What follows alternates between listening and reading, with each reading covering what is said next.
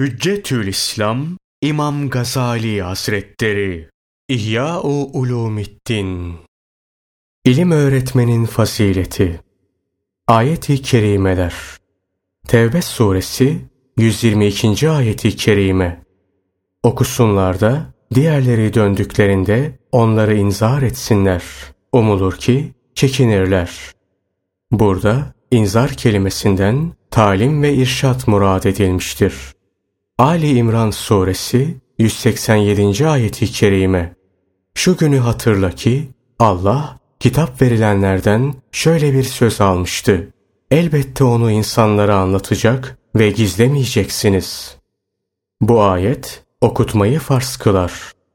Bakara suresi 146. ayeti kerime Şüphesiz onlardan bir kısmı bilerek hakkı gizlerler. Bu ayeti celile hak ilmi gizlemenin haram olduğunu beyan etmektedir. Nitekim lüzumunda bildiğine şahitlik yapmayanlar hakkında da şöyle buyruluyor. Bakara suresi 283. ayeti kerime Bildiğini gizleyenin kalbi muhakkak ki günahkardır. Peygamber Efendimiz sallallahu aleyhi ve sellem de bu hususta şöyle buyuruyorlar. Allah Teala ilim verdiği alimlerden de peygamberlerden aldığı söz gibi ilimlerini saklamayıp insanlara açıklamaları için söz almıştır. Fussilet suresi 33. ayeti kerime Ben Müslümanım deyip iyi ameller işleyerek Allah'a davet edenden daha güzel sözlü kimdir? Nal suresi 125. ayeti kerime Rabbinin yoluna hikmetle, güzel öğütle davet et. Ali İmran suresi 48. ayeti kerime ve onlara kitap ve hikmeti öğretecek. Hadisler Yemen'e gönderdiği Muaz'a hitaben Peygamber Efendimiz sallallahu aleyhi ve sellem şöyle buyurmuşlardı. Senin vesilenle Allah Teala'nın bir kişiyi hidayete erdirmesi senin için bütün varlığıyla dünyadan hayırlıdır. İnsanlara öğretmek için ilimden bir mesele öğrenen kimseye yetmiş sıddık sevabı verilir. Hazreti İsa aleyhisselam da şöyle buyurmuştur. Kim ki öğrenir, öğrendiğiyle amel eder ve öğretirse semavatta tazimle anılır. Kıyamet günü Allah Teala abid ve mücahitlere girin cennet eder. Alimler bizim öğretmemiz sayesinde ibadet ve mücahede ettiler deyince Hak Teala siz benim nezdimde bazı meleklerim gibisiniz. Şefaat edin, şefaatiniz makbuldür buyurur. Onlar da şefaat edince cennete girerler. Bu şefaat hakkı her alime değil, bildiğini öğreten alimlere mahsustur. Muhakkak ki Allah Teala verdiği ilmi insanlardan çekip almaz. Ancak alimlerin ölmesiyle ilimler de gider. Hatta din makamları cahil başların elinde kalır. Kendilerine başvurulduğunda yanlış fetvalar vermekle kendileri sapıttıkları gibi insanları da şaşırtırlar. Öğrendiği ilmi saklayan alimi Allah Teala kıyamet günü ateşten gem vurmakla cezalandırır.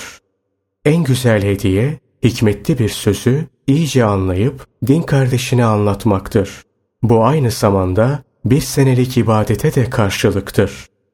Allah'ı hatırlatan ve Allah'a yaklaştıran cihetleriyle öğreten ve öğrenenden başka dünyada ne varsa melundur.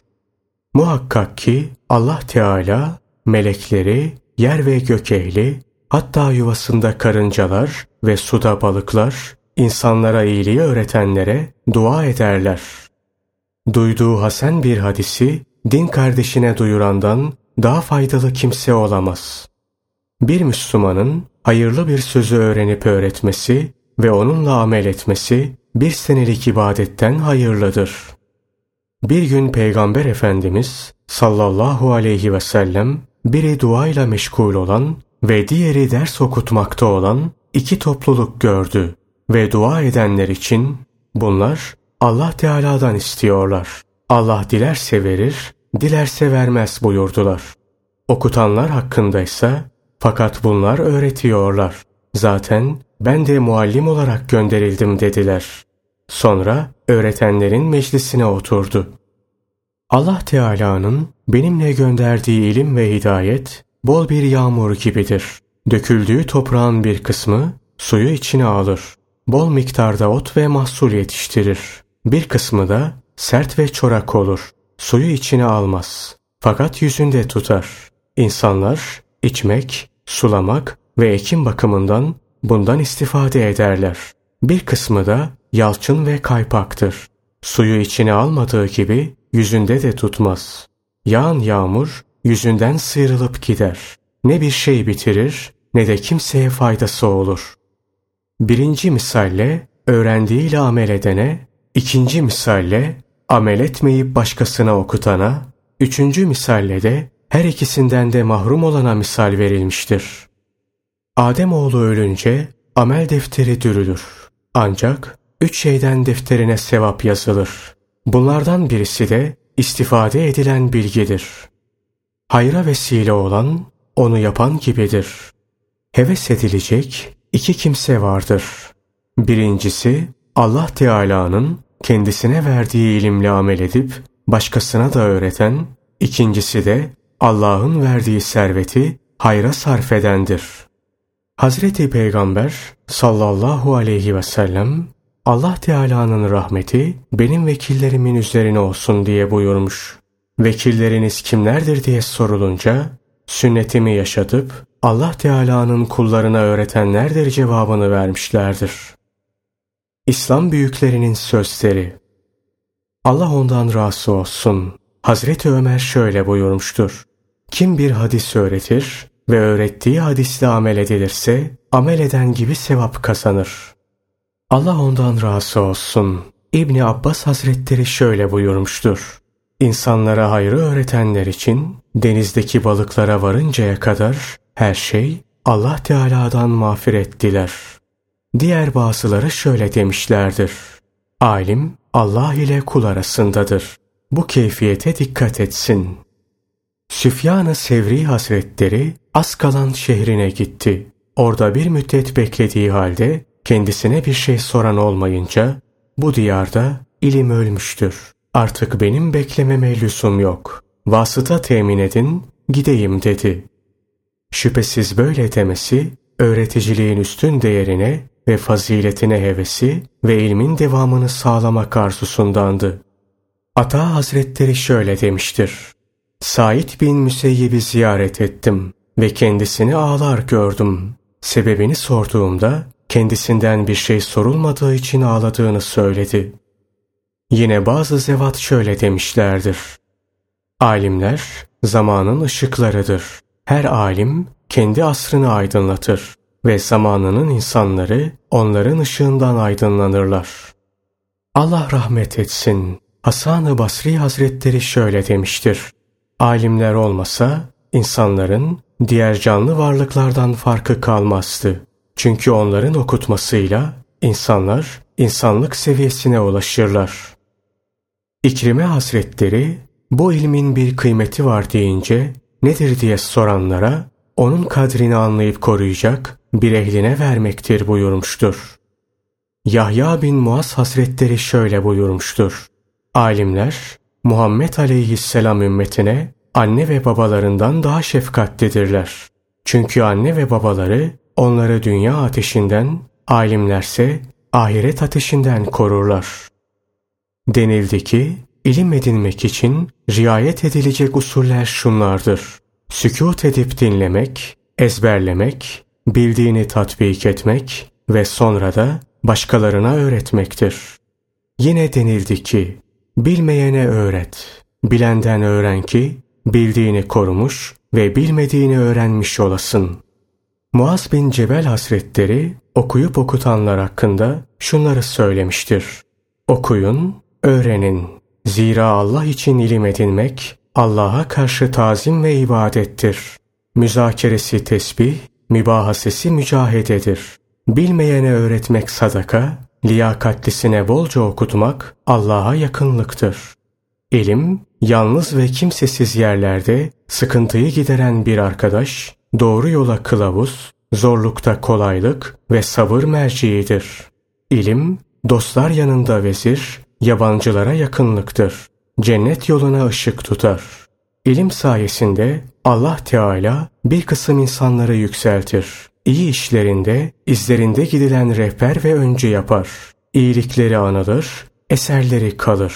Melekler onları sever ve kanatlarını üzerlerine gererler. Yaş ve kurudan her ne varsa, denizdeki balıklar, karadaki canlı varlıklar, ay ve yıldızlara varıncaya kadar her şey alimler için Allah Teala'dan mağfiret dilerler. Çünkü ilim kalp gözünü açar. Karanlıkta gözlere ışık saçar. Zayıflıkta bedene kuvvet verir. İnsanı yüksek mertebelere ve ebrar derecesine ulaştırır. İlmi tefekkür, gündüz orucuna ve gece ibadetine denktir. Allah Teala'ya itaat, ibadet, tevhid, saygı, şüpheli şeylerden korunmak, sıla-i rahimde bulunmak ilimle olur. Helal ve haram ilimle bilinir. İlim öncüdür. Amelse ondan sonra gelir. İyilere ilham olur. Fenalar ondan mahrum olur. Allah Teala'dan hüsnü tevfik dileriz. Akli deliller Bu bahiste açıklanmak istenen ilmin fazilet ve nefasetidir. Faziletin ne demek olduğunu bilmeyen ve faziletten gayenin ne olduğunu anlamayanların ilimde veya ilimden gayri şeylerde bir haslet olarak bulunduğunu idrak etmelerine imkan yoktur. Şüphesiz ki hikmetin ne demek olduğunu bilmeden falan kişi hakimdir veya değildir demek saçmalamaktan başka bir şey olamaz. O halde biz de faziletin ne olduğunu anlayalım. Fazilet, fazıl kökünden gelir. Ziyadelik, artma ve çoğalma manasına fazlalık demektir. Bir hükümde ortak olan iki şeyden birisine has bir ziyadelik olursa işte bunun diğerine fazileti var denir ki bu ziyadelik onun kemali olur. Mesela at merkepten eftaldir denildiği zaman bunların yük taşımakta ortak oldukları fakat atın daha ağır yük taşımakta, düşmana saldırmakta, koşup kaçmakta ve güzellikte merkepten üstün ve kemalli olduğu anlaşılır. Hatta attan büyük bir merkep kabul edilse yine bir değer taşımaz. Çünkü bu ziyadelik vücut bakımındandır ki bir kemal sayılamaz. Hayvan cismiyle değil vasıflarıyla değerlenir. Bu izahatı anladınsa atta diğer hayvanlara nispetle fazilet olduğu gibi diğer sıfatlara nispetle de ilmin bir fazilet olduğunu anlayacağından şüphe edilmez. Atın hızlı gitmesi bir kemal değil, belki atta ayrı bir hususiyet ve üstünlüktür. Ama ilim zatında hiçbir şeye nispet edilmeksizin mutlak bir fazilet ve kemaldir. Çünkü ilim Allah Teala'nın kemal sıfatı, melek ve peygamberlerin şerefi ve mutlak bir fazilettir. Akıllı atın ahmak attan daha hayırlı olması keyfiyeti hiçbir şeye izafe edilmeksizin tek başına onun fazileti olması gibi. İyi bil ki rağbet bulan ve nefis olan her şey üç sebepten biriyle rağbet görür ve beğenilir. 1. Başka şeyi için 2. Zatı için 3. Hem zatı ve hem de başka şey için. Elbette zatı için rağbet gören, başkası için rağbet bulandan eftal ve şereflidir. Başkası için sevilen altın ve gümüştür. Bunlar haddi zatında insanın hiçbir ihtiyacını gideremeyen birer maden parçasıdır. Eğer ticaret vasıtası olmasalardı, çakıl taşlarından farklı sayılmazlardı. Zatı bakımından heves edilen, Allah Teala'nın cemaline bakmanın lezzetiyle ahiret saadetine ulaşmaktır. Hem zatı ve hem de dolayısıyla istenip heves edilen. Mesela vücut sağlığı gibi. İnsanın ayaklarının sıhhatli olmasını istemesi zatı bakımından olur. Acı ve sancı duymaması gibi. Başka şey için olur. Arzu ettiği yere yürüyüp gidebilmesi gibi. Bu itibarla ilme baktığın zaman onu kendi zatında tatlı bulursun. Ve ilimde zatı için istenilir. Üstelik ilim ahiret saadetine vesile ve Allah'a yaklaştıran bir vasıta olması bakımından da gayri için sevilir. İnsanoğlunun en büyük rütbesi ve arzu ettiği şey de bu saadet ve bu saadete ulaştıran vasıtadır. Bu da ilim ve ilme dayanan ameldir. Amelde ilimsiz olamayacağına göre dünya ve ahiret saadetinin aslı ve bütün ibadetlerin eftali ilimdir. Nasıl olmasın ki her şeyin kıymeti neticesiyle ölçülür. İlmin neticesi ise yüksek makamlara ermek, melekleşmek ve Allah Teala'ya yaklaşmaktır. Buraya kadar anlattıklarımız ilmin ahirete ait olan faydalarıdır. Dünyalığa gelince İzzet ve vakar, hükümdarlara söz geçirme ve bizatihi hürmeti celbetme gibi hasletleri vardır. Türklerin en akılsızları ve Arapların ahmakları bile alimlerine hürmeti tabii bulurlar. Çünkü tecrübeleriyle onların daha bilgili olduklarını anlıyorlar. Yalnız insanlarda değil, hayvanlarda da bu hassa mevcuttur. Hayvan da üstünlüğü takdir eder ve bu anlayışladır ki kendisinden üstün olan insana itaat eder. Bütün bu saydıklarımız mutlak ilmin fasiletidir. Halbuki ileride beyan edileceği üzere ilimler de kısımlara ayrılır ve faziletleri itibariyle de ayrı kıymet taşırlar. Bu izahatımızla ilim öğretme ve öğrenmenin fazileti açıklanmış oldu. İlim her şeyden üstün olunca elbette onu öğrenmeye çalışmakta en üstün şeyi istemektir. Öğretmekse en üstün faydayı sağlamaktır. Bunun beyanı şöyledir. İnsanların maksadı din ve dünyalıkta toplanır. Dinin nizamı ise dünyanın nizamına bağlıdır.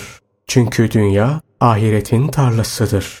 Dünya kendisini ebedi bir vatan tanıyanları değil, bir köprü ve bir misafirhane kabul edenleri Allah'a ulaştıran bir vasıtadır. Dünyanın nizam ve imareti ise insanların çalışmalarına bağlıdır. İnsanların işleri, sanatları ve meslekleri ise üç kısımda toplanabilir. Birincisi, yaşayabilmek için zaruri olan işlerdir ki bunlar da dörttür. 1. Yiyecek temini için rençberlik 2. Giyecek temini için dokumacılık 3. Mesken temini için inşaat 4. Cemiyetin sevgi, saygı, yardımlaşma ve beraberliğini sağlamak için siyaset. İkincisi, bunlara yardımcı olup yapılmalarına imkan veren işlerdir ki bunlar da ikiye ayrılır. 1. Rençberlik ve sanat için alet hazırlayan demircilik işi. 2. Dokumacılığa hizmet eden hallaçlık ve eğirme işi gibi.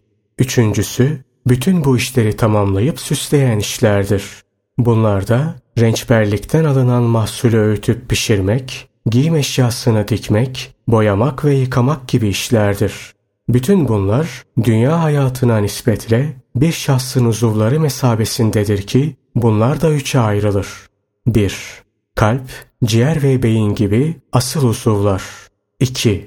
Bu asıl uzuvlara hizmet eden mide, atar damarlar, sinir ve toplar damarlar. 3. Bu asılları tamamlayıp süsleyen şeyler ki deri, tırnak, parmak ve kaş gibi.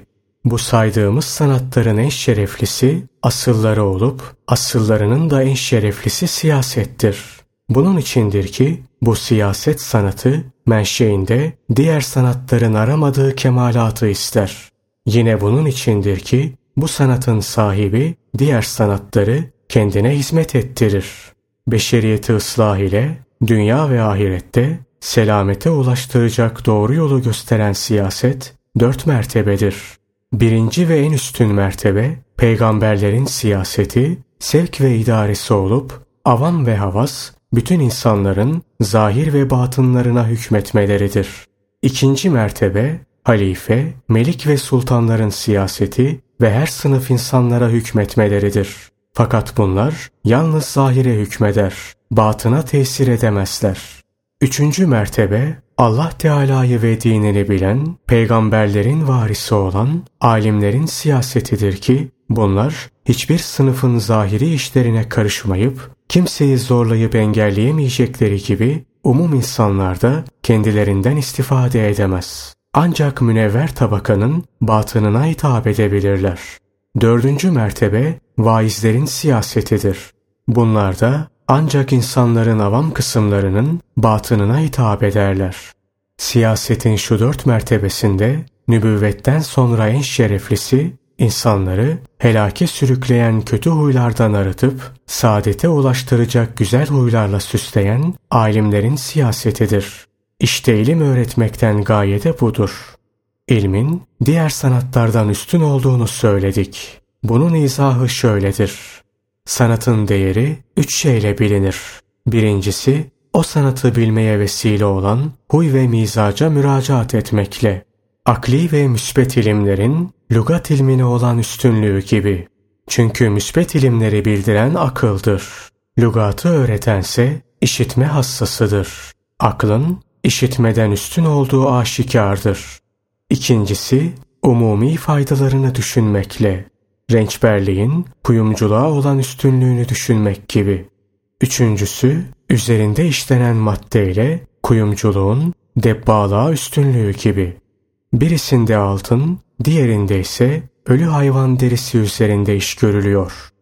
Şüphe yok ki ahiret yolunu aydınlatan dini ilimler tam akıl ve keskin zeka ile elde edilir. İleride açıklanacağı gibi akıl insanoğlunun en üstün vasfıdır.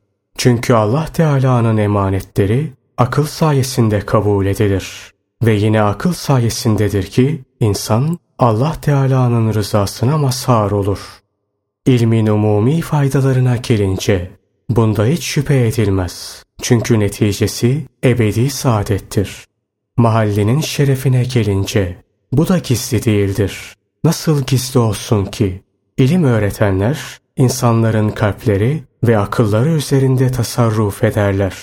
Yeryüzündeki en üstün yaratık insan, insanın en değerli cüzü ise kalbidir. İlim öğreten, kalbi olgunlaştırmak, temizlemek, cilalandırmak ve rızaya ilahiye yaklaştırmakla meşguldür. Bu yüzden her cihetten ilim eftaldir, şereflidir. Hülasa ilim öğretmek, bir bakımdan Allah için ibadet, başka bir bakımdan Allah Teala'ya vekalettir. Hem de en büyük vekalet. Çünkü Allah Teala en has sıfatı olan ilmi alimin kalbine yerleştirdi. Alim Allah Teala'nın en değerli cevherlerinin hazinedarı gibidir. Bundan bütün muhtaçlara infakta izinlidir. Cenneti mevaya ulaştırmakta ve Allah Teala'ya yaklaştırmakta, Allah Teala ile kulları arasında vasıta olmaktan daha üstün rütbe olabilir mi? Allah Celle Celaluhu kendi lütuf ve keremiyle bizleri de bu gibi kullarından eylesin. Habibi sallallahu aleyhi ve selleme ve bütün hayırlı kullarına salat ve selam olsun.